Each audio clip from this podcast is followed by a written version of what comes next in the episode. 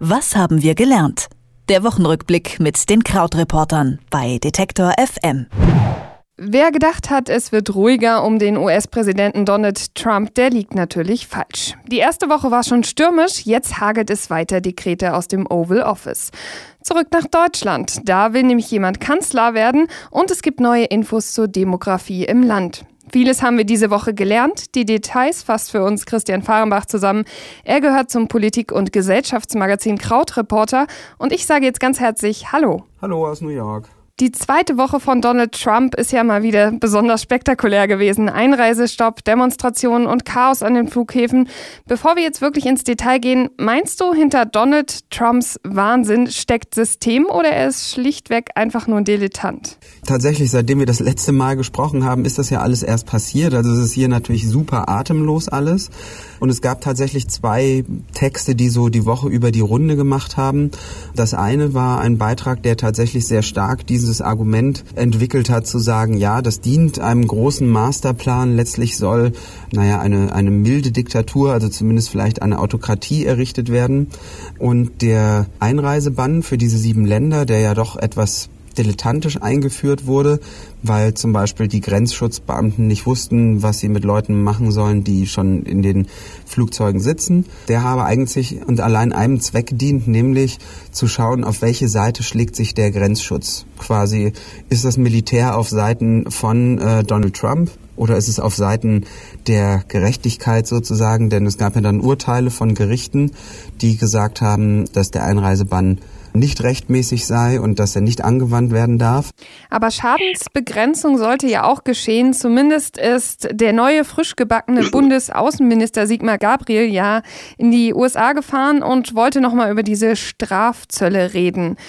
Kann die Idee trotzdem klappen, auch wenn äh, Sigmar Gabriel sagt, du, das ist gar nicht mal so eine gute Idee? Das wäre natürlich eine schöne Ironie der Geschichte, wenn sich Donald Trump und Mike Pence ausgerechnet von Sigmar Gabriel äh, stoppen lassen würden. Aber ich glaube ehrlich gesagt, dass die Chancen dafür etwas geringer sind. Aber auch da habe ich diese Woche einen interessanten Text gesehen, beziehungsweise eine Folge gehört von Planet Money, was hier so eine Wirtschaftsradiosendung ist. Und die haben sich mal diese angeblichen Strafzölle etwas näher angeschaut.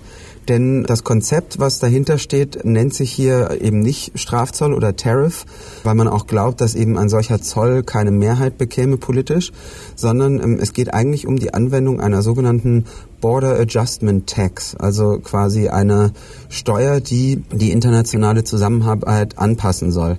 Das hat mit Mehrwertsteuern und mit Vorsteuern zu tun. Hier in den USA gibt es keine bundesweite Mehrwertsteuer, das gibt es nur auf Staaten, also auf Länderebene sozusagen. Und die Idee ist im Prinzip, dass man eine Mehrwertsteuer auf importierte Produkte einführt.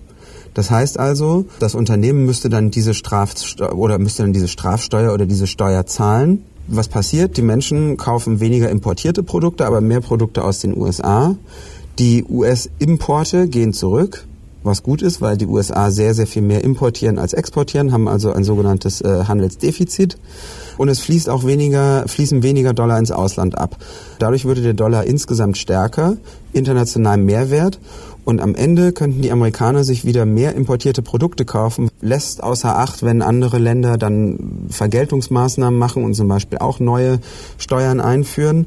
Aber was eben mal ähm, so ein bisschen wichtig ist daran, finde ich, das ist alles nicht so lächerlich und furchtbar katastrophal oder dumm, wie das bei uns manchmal diskutiert wird. Ich fand das ganz interessant, das mal so dargelegt zu bekommen. Genau, das gab es bei Forbes, gab es eine längere Abhandlung dazu auf der Webseite und auch eben bei Planet Money die aktuelle Folge. Sigmar Gabriel hat ja jetzt seinen Parteivorsitz. Wahrscheinlich wird er ihn abgeben an Martin Schulz, denn der wird jetzt Kanzlerkandidat. Und in Umfragen liegt Schulz eigentlich ja klar vorne. Also Angela Merkel ist gar nicht mehr so beliebt. Die Hälfte der Deutschen würde nämlich zum Beispiel Schulz direkt zum Kanzler wählen. Wird das jetzt eine richtig harte Nuss für unsere Frau Merkel? Was auf jeden Fall bemerkenswert ist, ist die Geschwindigkeit, in der jetzt tatsächlich Martin Schulz Boden gut gemacht hat für die SPD. Es gibt ja die Berichte von hunderten Parteieintritten und dass eben die ganze Partei wirklich sehr, sehr geschlossen hinter ihm steht, viel mehr als es bei Gabriel der Fall gewesen wäre. Ob das reicht, ist natürlich am Ende immer noch ähm, eine ganz andere Frage, aber es, ist, es reicht natürlich sehr viel mehr. So viel steht, glaube ich, fest, als es mit Gabriel gereicht hätte. Jetzt ist eben der Punkt zu sagen, ist das nur eine kurzfristige Welle für Schulz? Und tatsächlich in Umfragen liegt die SPD ja plötzlich nur noch sechs Punkte hinter der CDU oder hinter der Union. Das war vor zwei Wochen eher noch so 10, 15 Prozentpunkte. Und man kann sich gut vorstellen, dass er vielleicht da sogar noch aufholt. Und es funktionieren einfach ein paar Sachen, die er macht, scheinen einfach sehr gut bei den Leuten zu funktionieren. Also sich darauf zu berufen, zu sagen, ich war mal Bürgermeister, ich kenne die Sorgen der kleinen Leute sozusagen. Also er ist auch so ein Pro-Europäer. Wir sehen das gerade auch in Frankreich am Aufstieg von ähm, Emmanuel Macron dort, der auch auf diesem Ticket plötzlich ganz gut segelt, dass jemand sagt, nee, wir wollen Europa. Aber natürlich hat Schulz so ein bisschen ein Problem, ist zumindest so meine Diagnose aus der Ferne, dass ihm immer noch so ein frisches und wirklich inspirierendes Thema fehlt. Also es, er hat ja bei Anne Will gesessen und als die ihn darauf ansprach, was denn sein neues Thema sei, und, womit jetzt alles anders würde, sagte er ja, ähm, ja, dass eben eine Frau, die die Pfandflasche zurückbringt, nicht mehr verklagt werden kann oder ihren Job verlieren kann und dass äh, der Vorstandsvorsitzende nicht hundertmal mehr verdienen darf als der normale Mitarbeiter. Und das ist ja jetzt nicht richtig frisch. Also die Sache mit der ähm, mit äh, die, diese Pfandgeschichte, das ist vor wie vielen Jahren passiert? Vier, fünf, sechs oder sowas. Und da glaube ich, geht es jetzt darum, dass er diese Lücken nochmal füllt und dann könnte es schon gut sein, dass dieser Aufwärtstrend weiter weiter anhält. Ein Aufwärtstrend, das ist ein gutes Stichwort, gibt es ja quasi auch in Deutschland. Zumindest eine neue Statistik des Bundesinnenministeriums sagt, dass Deutschland nicht mehr schrumpft. Wie kann denn das sein? Also Babyboom oder sind es doch immer noch die Geflüchteten, die da mit reinzählen? Ja, also sowohl als auch tatsächlich. Und wirklich überraschend an der Statistik ist, also das nennt sich Demografiebericht, ähm, der wird vom Bundesinnenministerium herausgegeben. Und das wirklich Überraschende ist, dass wir ja Jahre und Jahrzehnte immer geredet haben, die Deutschen sterben aus und alles wird ganz furchtbar. Und jetzt in dem aktuellen Bericht ist im Prinzip das Fazit, ähm, nö, stimmt gar nicht. Also wenn man sich anschaut, wie viele Menschen netto, also quasi Einwanderer minus Auswanderer, nach Deutschland kommen, ähm, die Nettozuwanderung seit der Wiedervereinigung und diesen Wert nimmt und für die Zukunft quasi als Gesetz vorausnimmt und dann sich die aktuelle Geburtenrate anschaut, die ja auch so ein bisschen steigt, dann ist das Fazit dieser Studie, dass wir 2060 immer noch genauso viele Menschen in Deutschland haben wie jetzt. Das ist zwar nicht ganz dieses Demografieproblem, dass es auch eine Überalterung gibt, aber eben erstmal das Thema, wie viele Deutsche gibt es das sieht dann gar nicht mehr so katastrophal aus, wie es manchmal gerade vor allem von Rechten geredet wird. Das liegt eben an der Zuwanderung, gerade weil es 2015 ja diese Spitze gab durch die vielen Flüchtlinge.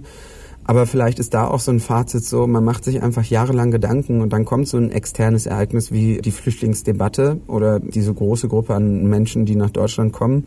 Und dann sind alle Voraussagen auch hinfällig. Also auch jetzt, wenn man schaut, 2060, das sind ja noch über 40 Jahre.